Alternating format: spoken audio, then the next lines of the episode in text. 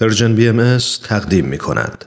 در برنامه امروز گزیده های از یک سخنرانی از رادیو پیام دوست بخش دوم گزیده های از سخنرانی دکتر نادر سعیدی رو تقدیم شما می کنیم با عنوان از شاهنامه تا نامه به شاهان دکتر نادر سعیدی نویسنده استاد جامعه شناسی و محقق برجسته ایرانی هستند و این سخنرانی رو در 28 مین کنفرانس سالانه انجمن دوستداران فرهنگ ایرانی ارائه کردند. با هم بشنویم.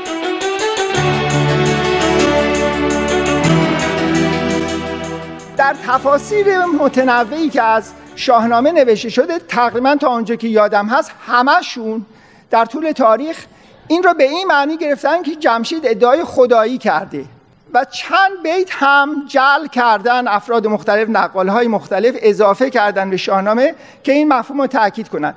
به نظر من علت این توهم این هست که این نویسندگان ایرانی خودشون چون مفهومی از دموکراسی نداشتن چنین مفهومی در ذهنشون نمی گنجید بنابراین این نقد فردوسی را از این استبداد سیاسی جمشید این رو تنها جوری که می‌تونستن بفهمن اینه که جمشید ادعای خدایی کرده و بنابراین مردم دارن نفیش می‌کنن.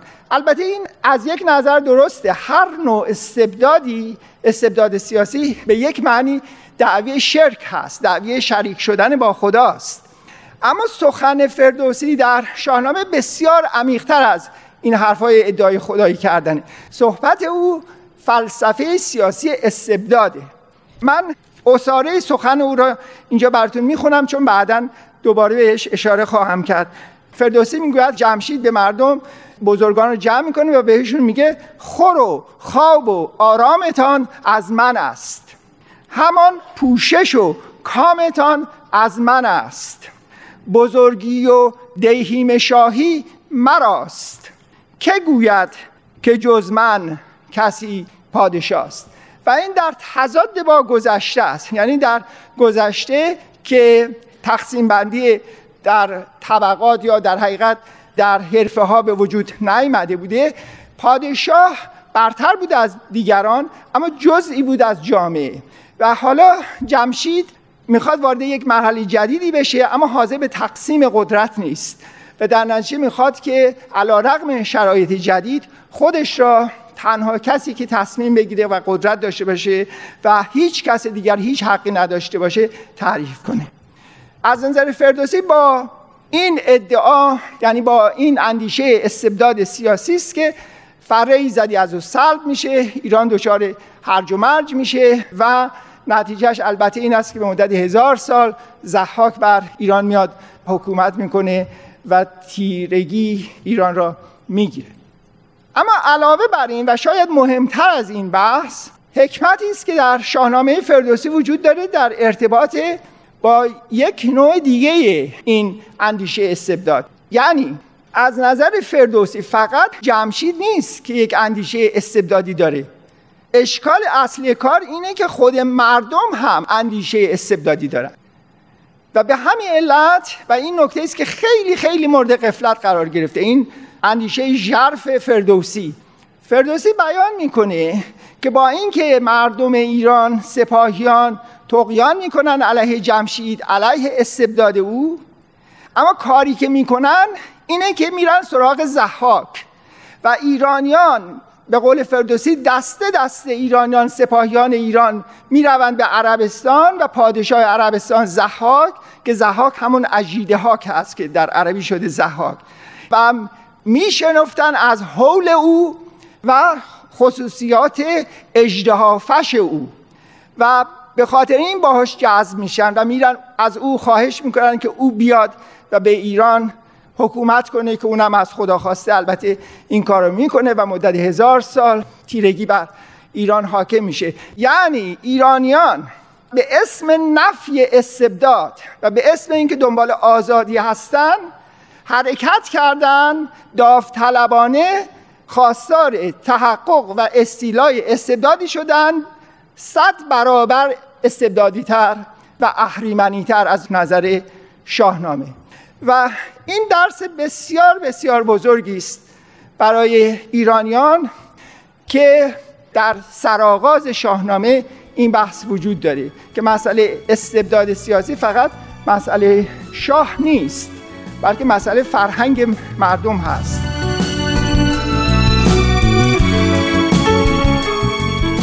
همراهان خوب رادیو پیام دوست همچنان با ما همراه بمونید چون بعد از لحظاتی موسیقی ادامه برنامه گزیده های از یک سخنرانی رو با هم دنبال می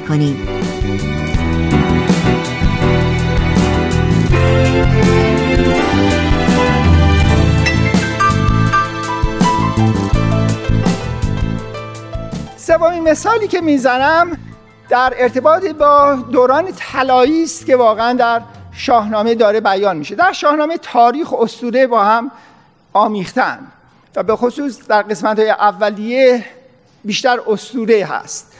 اما اسطوره هم به قدر تاریخ اهمیت داره. بیانگر اینه که ایرانیان چگونه میاندیشیدن و جهانبینیشون در مورد ایران چی بود؟ فلسفهشون در مورد هستی چی بود؟ و این مسئله بسیار بسیار اهمیت داره.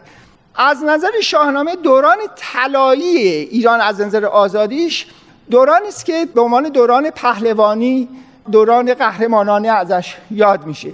و این دورانی است که پادشاه هست شاهنشاه هست و قدرت هم داره. اما همراه با اون بزرگان و پهلوانان هم هستن که اینها هم قدرت دارن. مهمترین اینا خانواده رستم هست. یعنی رستم پدر او هست زال خردمند و پدر زال که سام هست. و این خانواده از نظر شاهنامه حضور این خانواده دوران طلایی قهرمانانه ایران را تشکیل میده و در این زمان هست که استبداد در حداقل خودشه. از نظر شاهنامه دو عامل هست که این تا حدی آزادی را امکان پذیر می‌کنه. اول اینکه ساخت سیاسی قدرت به این ترتیب هست که شاه در تصمیم گیری اجتماعی و سیاسی بزرگان و پهلوانان را دخالت میده خودش به تنهایی این کار نمی‌کنه. بر طبق شاهنامه در بسیاری از موارد زال هست که تصمیم می‌گیره که چه کسی با همکاری و موافقت دیگر بزرگان و پهلوانان پادشاه بشه. یعنی علا رقم اینکه شاه قبلی دارای شاهزادگان هست فرزندانی هست که باید طبعا اونها پادشاه بشن. زال تصمیم می‌گیره که اونها مناسب نیستن. و در نشه از خانواده های دیگه از چند بار این اتفاق میفته در شاهنامه. یعنی ساختار قدرت تا حدی غیر متمرکز هست. عامل دوم در این دوران طلایی که بسیار بسیار مهمه این است که شاهنامه تاکید می‌کنه که این پهلوانان اینان میهندوست بودن. اینها دارای شرف اخلاقی بودن. فکر خودشون و قدرت خودشون و تاج و تخت خودشون نبودن. و به همین علت حاضر بودن خودشون را فدا کنن برای کشور خودشون برای مردم. و شاه را دوست داشتن و سعی می‌کردن که ایران در جهت عدالت حرکت کنه اما فکرشون این نبود که خودشون قدرت پیدا کنن. به همین علت موقعی که به سام بزرگان ایران میان و ازش خواهش می‌کنن به خاطر نابخردی ها و حرکت در جهت استبداد پادشاه که سام بیاد پادشاه بشه و موقعی که به خاطر نابخردی های کیکاووس بزرگان میان و خواهش می‌کنن از رستم که رستم بیاد و پادشاه بشه در همه این موارد این پهلوانان بزرگ با قاطعیت این خواسته را نفی می‌کنن و بالعکس سعی می‌کنن که جامعه و پادشاه تا اونجا که بشه به طرف عدالت حرکت کنه. ترکیب این دو مسئله یعنی این نظام اخلاقی و شرف و میهندوستی نه خودپرستی این بزرگان و پهلوانان. با اون ساختار غیر متمرکز سیاسی بود که حد اکثر آزادی رو میسر می‌کرد و البته این پهلوانان به خصوص رستم اینها نماینده مردم هم بودند. زمانی که این دو عامل از میان میره که شاه سعی می‌کنه پهلوانان را از میان ببره. خودش فقط تنها مرجع قدرت باشه. و زمانی که بزرگان و پهلوانان میشن خودپرست همشون می‌خوان که خودشون تاج و تخت را به دست بگیرن. نتیجهش جنگ داخلی هست. ایران حرکت می‌کنه در جهت ضعف و البته پس از از میان رفتن رستم اسکندر میاد و حاکم میشه بر ایران و در اواخر ساسانیان باز به خاطر همین مسائل هست که اعراب میان و حاکم میشن بر ایران.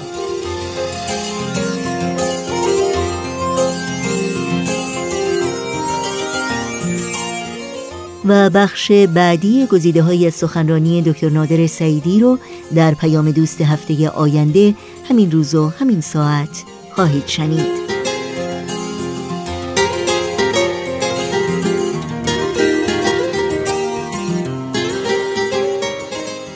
فرصت کوتاهی تا پایان برنامه های امروز داریم. پس اگر کاغذ و قلم آماده دارید اطلاعات راه های تماس با رادیو پیام دوست رو لطفا الان یادداشت کنید. آدرس ایمیل ما هست info